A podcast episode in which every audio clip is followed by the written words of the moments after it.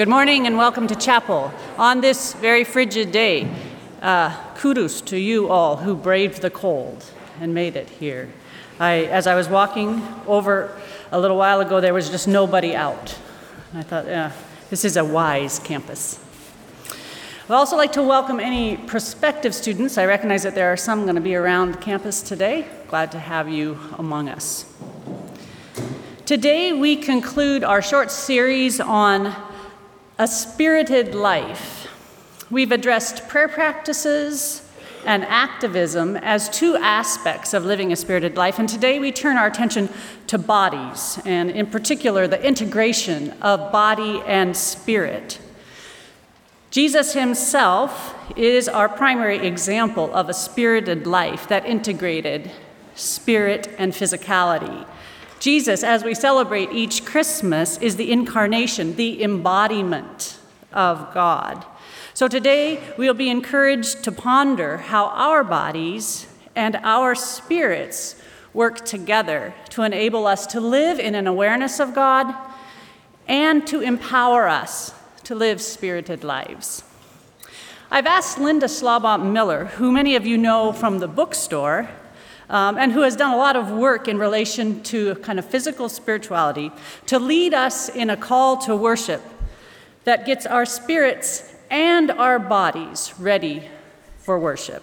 So, Linda?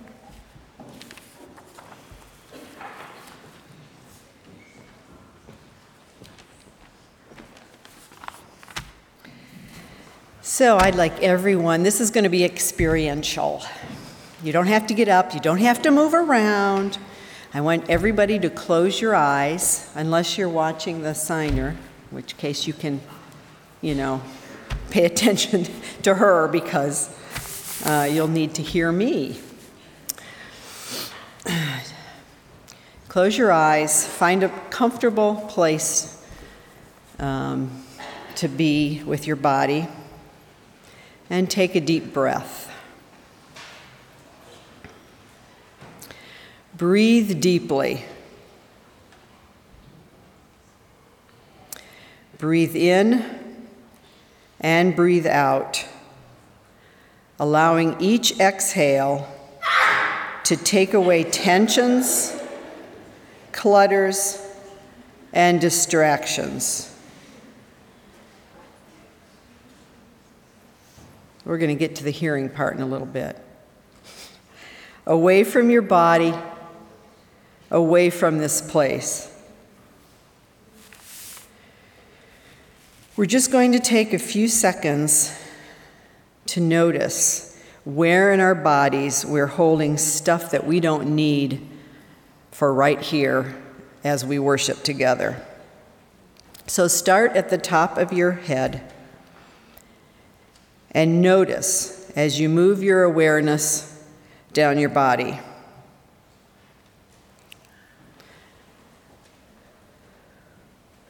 You might actually want to place your hand on a spot where you notice that you're holding tension.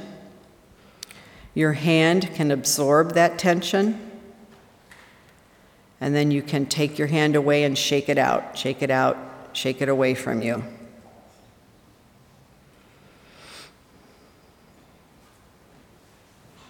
Breathe. You are the only one in this place at this moment in God's presence. Those of you that had a class this morning, just let go of that tasty morsel of academic knowledge that you gleaned from your professor don't worry, you'll catch up with it later today, and you can tuck it right back in there where it'll be there when you need it.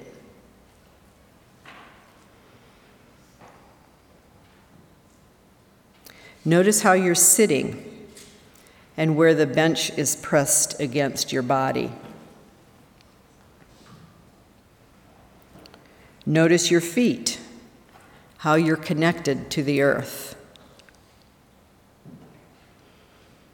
and breathe. Lengthen your spine and know, notice how it might change your breath.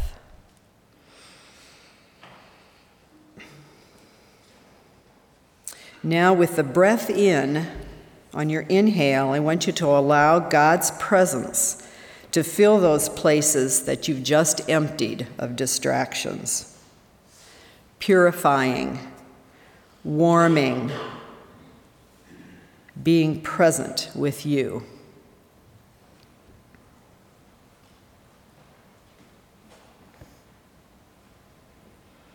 Notice the life giving oxygen bringing God's presence into all of us in this room, flooding us with light, with peace, with spirit. And when distractions come, just let them flow on your exhale. Now, as you listen to your breath, I want you to just notice for a moment the noises of our community in the room with your ears.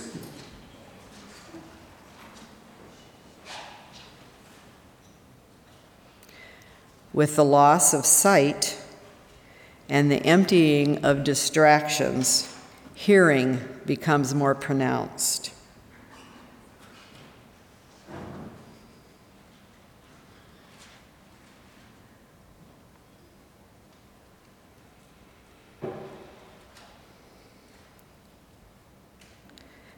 With your open ears and your body in the present, we are open to receive the body wisdom for this time together. When you're ready, on your own time, you can open your eyes.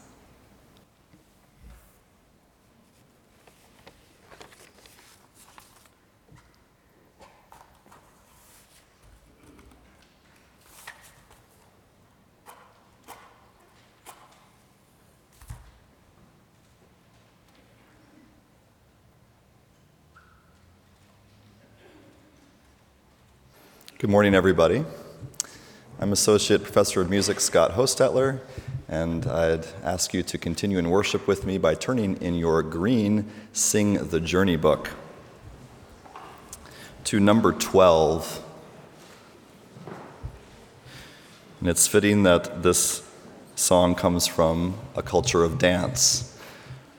Uh, Cantai ao Senhor from Brazil. We'll sing the Portuguese verse and then the first three of the English verses. And in our singing and worshiping this morning, feel free to move your bodies uh, as much as you would like. Let's stand together.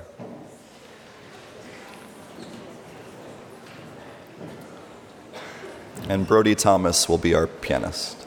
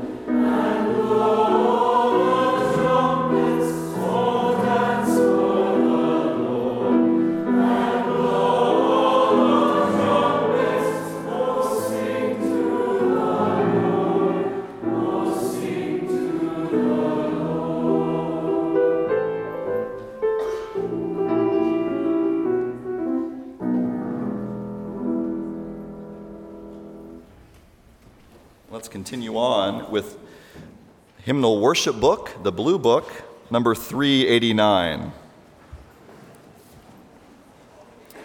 Take my life and let it be consecrated, Lord, to thee.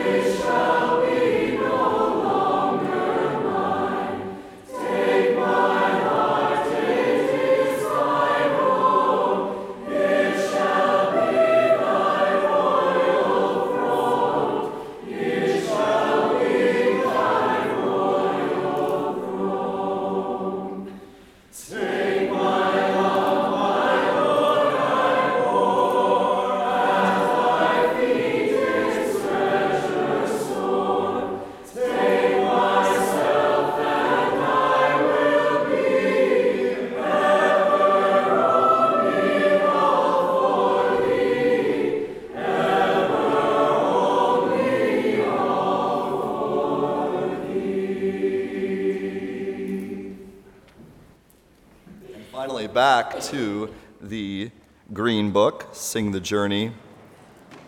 We journeyed um, to South Africa with Sizo Hamba Naye. And we'll sing the South African language first, and then sing both verses of the English, and then back uh, to Sizohamba. You definitely need to move on this one. Number 78. That would be helpful. Although this music isn't even supposed to have anything written down. So you just pick it up and sing it and move your body. Micah Detweiler will be accompanying us on the djembe.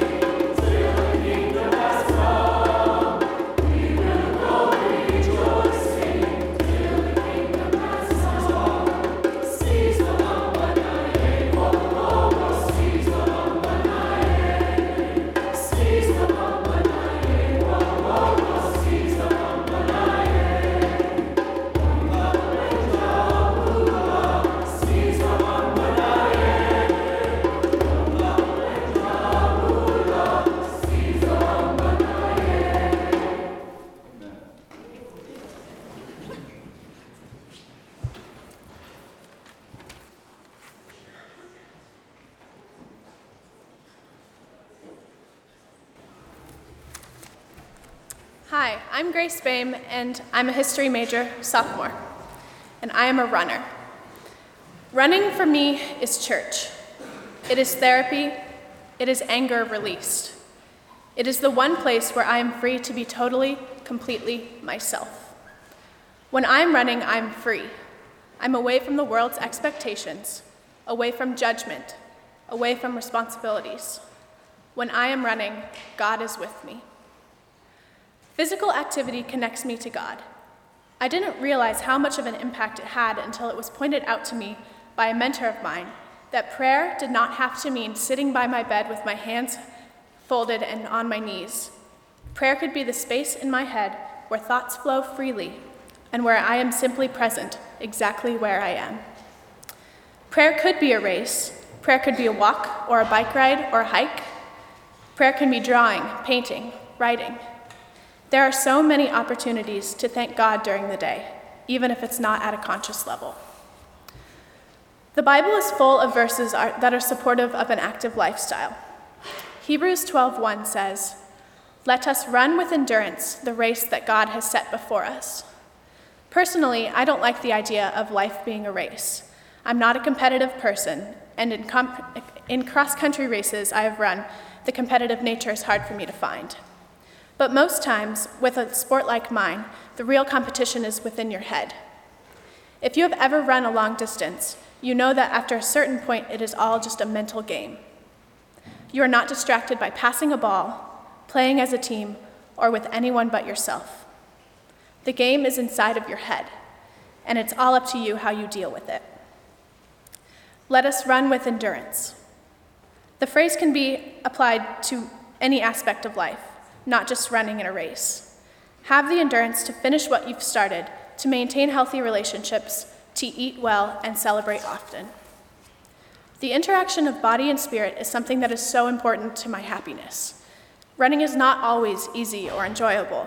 It takes an awful lot of work to train the body, and it is frustrating when limits are met, which is often called hitting the wall.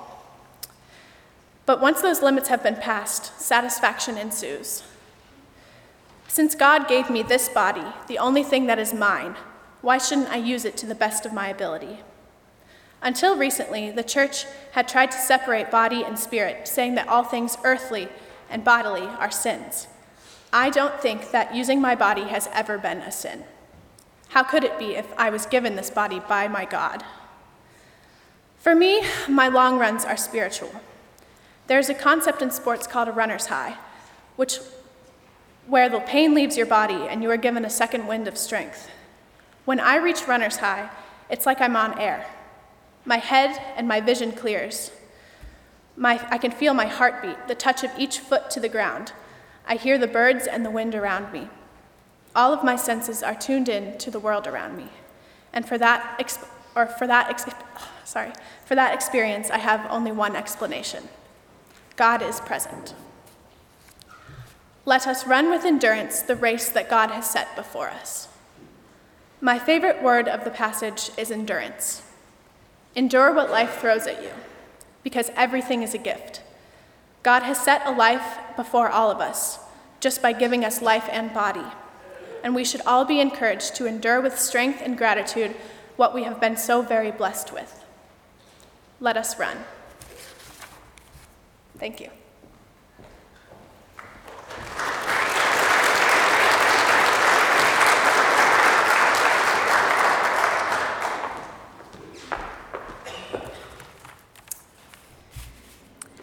Hi, I'm Sam Weaver, and I'm a sophomore biology major.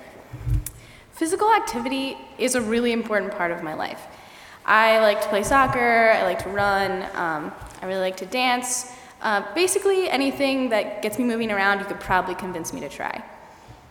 And since physical activity is so prevalent in my life, it makes sense to me that at some point my physical life and my spiritual life would cross paths.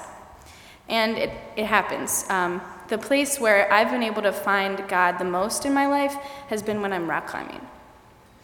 Rock climbing is something that has enabled me to connect in a positive way with other people, with nature, and with God. Um, and it's, it's been an experience that I haven't been able to find anywhere else. The first time I ever climbed outside of a gym was when I was 13 years old at summer camp. um, I fell in love. That week, I, I climbed outside for the first time, and it was something I had never experienced before. And that week, I was also introduced to the concept that worship isn't necessarily just singing or praying. It can be you doing something that you love to do and glorifying God. At that point, this was a completely new concept for me. I was totally intrigued by the fact that I could use something other than my body or other than my voice and my mind to connect with God. I could use my body. Um, the leader of our camp explained that his way of worshiping was rock climbing, and that kind of stuck with me. Another thing I s- discovered that week and have continued to experience since then is the atmosphere that accompanies climbing. Um, it seems to me that when you're climbing, everyone is encouraging and supportive, and it's just an atmosphere where you want other people to succeed, and everyone wants you to succeed, and it's just very um, supportive and fun, and it's almost just in, as enjoyable as climbing to just be there and experience the group that you're with. Um, and also because I learned to climb in a camp setting, I was actively encouraged to connect my spirituality with everything I was doing. So that definitely uh, helped me see God in when I was climbing. And so important, an important thing about climbing is that it's a social activity, but it's also important for me that I get to interact with nature when I'm climbing. Um, bringing my spiritual and physical lives together is something that's really easy for me to do when I'm in nature. When I'm climbing, I can, I'm touching the rock, I can feel the texture under my hands, the cracks, the curves.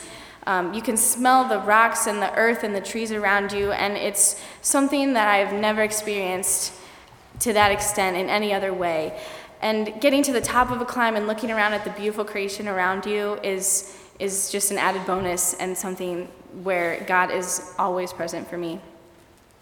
And I, have always seen God primarily in nature, so it's not surprising that um, interacting in such an intimate way with nature, with something that's so ancient, so beautiful, unmoving, it impacts me so much. And that's really important, but I think the most important thing for climbing for me is the way it makes me feel. And when I'm climbing, I let myself solely focus on what I am doing. I can be a pretty competitive person, but when it comes to climbing, I know I'm challenging myself, and even if I don't make what I'm trying to do, I have made progress in the process of climbing. I love the soreness that comes from a good day of climbing, and it makes me appreciate the things my body is capable of and the capacity I have to grow physically and spiritually. Climbing's not easy by any means, and it can be really frustrating, but even through this, I am somehow filled with an overwhelming happiness. I have found a sense of peace and contentness or contentment that I can't even explain fully, and it's something I've never found anywhere else. And this has made me think that maybe climbing is a way that I worship. Maybe it is a prayer for me, just like I had learned my first year at camp. So, overall, meeting God through climbing has made me see how I can use the gift of my body to do a lot of different things. I can use it to tell stories through dancing or to run miles and miles, although that's not something I do. And um, I can always hope that I can show people how special climbing has been to me through the use of my body. Um, and although I may not always consciously acknowledge it, climbing has always been a spiritual experience for me and continues to be a way that I can connect to nature, others, and God. And I hope that um, other people can find the mental clarity and the spiritual space that I can find through climbing through um, other types of physical activity.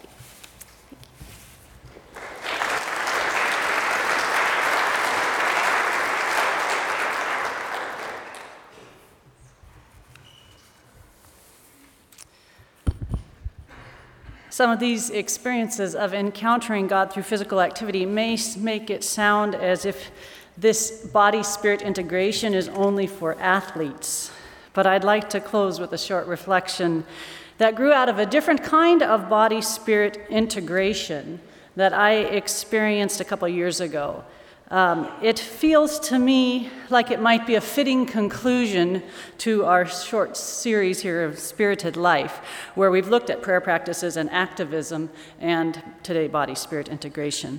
In June of 2010, I joined about 60 others in a six day, 75 mile pilgrimage from Sonora, Sasabe, Mexico, through the Sonoran Desert to Tucson, Arizona, on what's referred to as the Migrant Trail.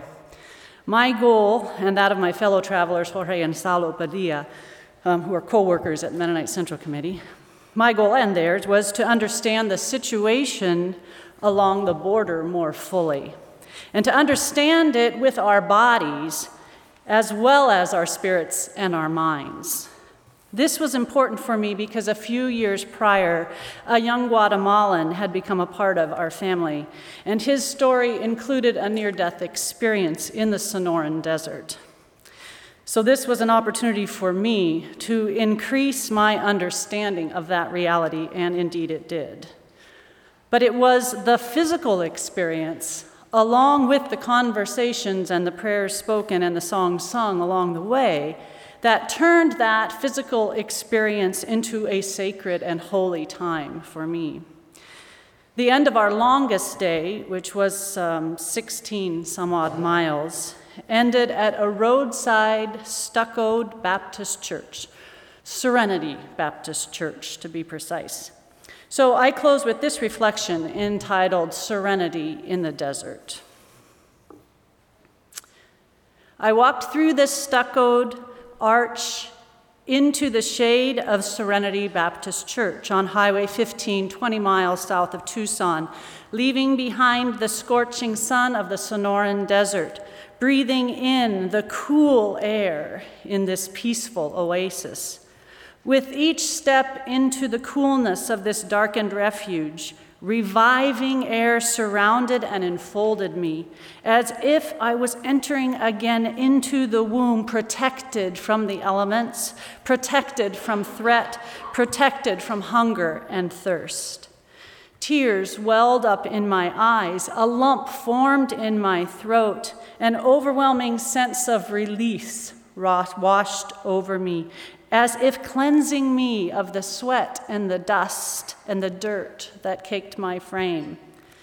The Baptist pastor welcomed us.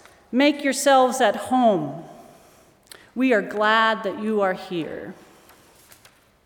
The Buddhist monk who had cooked all morning along with his friends to provide us with a fragrant feast of Thai food calmly greeted us as well. The food is ready when you are. Ushered into this sacred space, we found tables and chairs waiting to be filled by the 60 of us who had been walking for five days through the harsh landscape, traveled by strangers and friends seeking a sustainable life in the North. We were a group of Latinos and Anglos, Catholics and Protestants, agnostics and atheists, Muslims and Native American spiritualists. On this particular day, we had risen at 2:45 a.m. to begin the 16-mile trek, racing the sun as it rose in the piercing blue sky, racing the sun as it made its way to 105 degrees by noon. Setting my bottled water, or my, my water bottle and my sunglasses on the table, I pulled out a chair, grateful to have something to sit on besides the thorny desert ground. I carefully untied my shoes, avoiding the burrs of the desert scrub that had attached themselves to my laces. With solemnity, I took off each shoe, then each wool sock, setting my feet on the cool tile, holy, cold tile. The tears fell onto my cheeks, and I wondered, why am I crying? Is this because I'm so relieved to be done for the day? Is it because now I have a chair to sit on? Is it because my feet are cool for the first time in days? Is it because this food smells so good? Or because I'm finally out of the sun? Or is it because I'm carrying the small white cross which reads Maria Cortez Portillo, 50 years old, my age? Maria Cortez Portillo, who died in the desert. Is it because our trade policies have created a very sad and desperate situation that is killing people? Or because I now have sat with women who are separated from their children? One who hasn't seen her three daughters for six years since the baby was three months old. And the US government won't let her see her children because her children were born in the US and they are US citizens. And she was born in El Salvador and she is not a US citizen. So her children are wards of the state of Arizona. And the mom may not take them home to El Salvador the Savior. And she cannot come to them in the US. And they are now six and nine and 11. And all she has is a well worn wallet photo. And I now live with the memory of the deep grief and sadness in her eyes. Or are my tears because now I miss my own son and daughter and husband, more aware in this moment how very much I value and love them in light of the stories I've heard? Or are my tears because I am drinking water that has ice in it, clean water, and my mind flashes back to my young Guatemalan friend, whose name I hold in my heart? Telling me about his experience in the Sonoran Desert and how his gallon jug of water hit a rock and broke and drained dry, and how, in desperation, after becoming hallucinogenic, he, he drank the bit of scummy water that he found, only to discover that it was laden with oil and feces, and how he thought he was dead but who told me four months later, I'm now born again. God has given me new life. Or are my tears because, in some concrete and yet very mysterious way, I am experiencing amazing grace in this roadside Baptist church in the desert?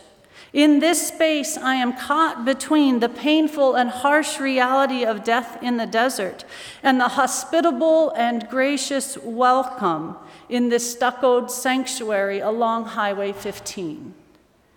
In this sanctuary, open to all the weary pilgrims, all will be fed.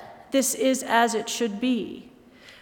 I stand to take my place in line among strangers and friends, all standing with bare feet on cool tile, all tired and thankful and weary and disheartened and encouraged and hungry, hungry to take some bread of life for all people. This experience, like the arched entry into this stuccoed sacred space, is for me the tangible threshold of God's all encompassing mercy and grace.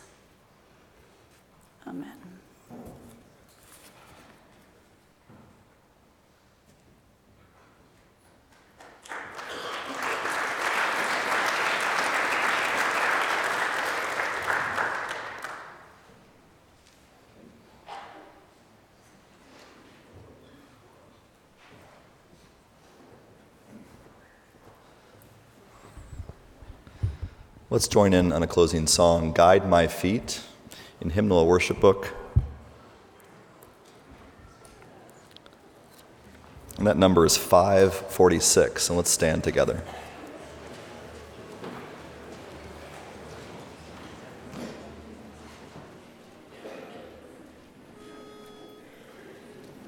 Number 546.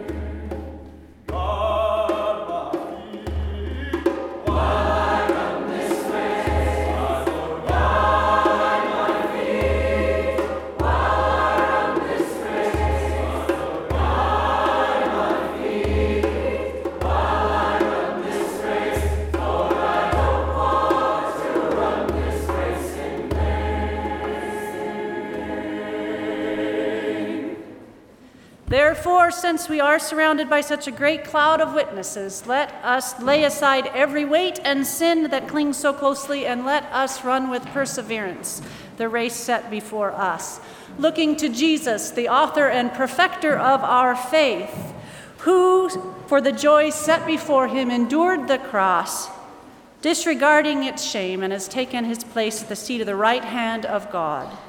Consider him who endured such hostility, so that you do not grow weary and lose heart. Amen. Go in peace.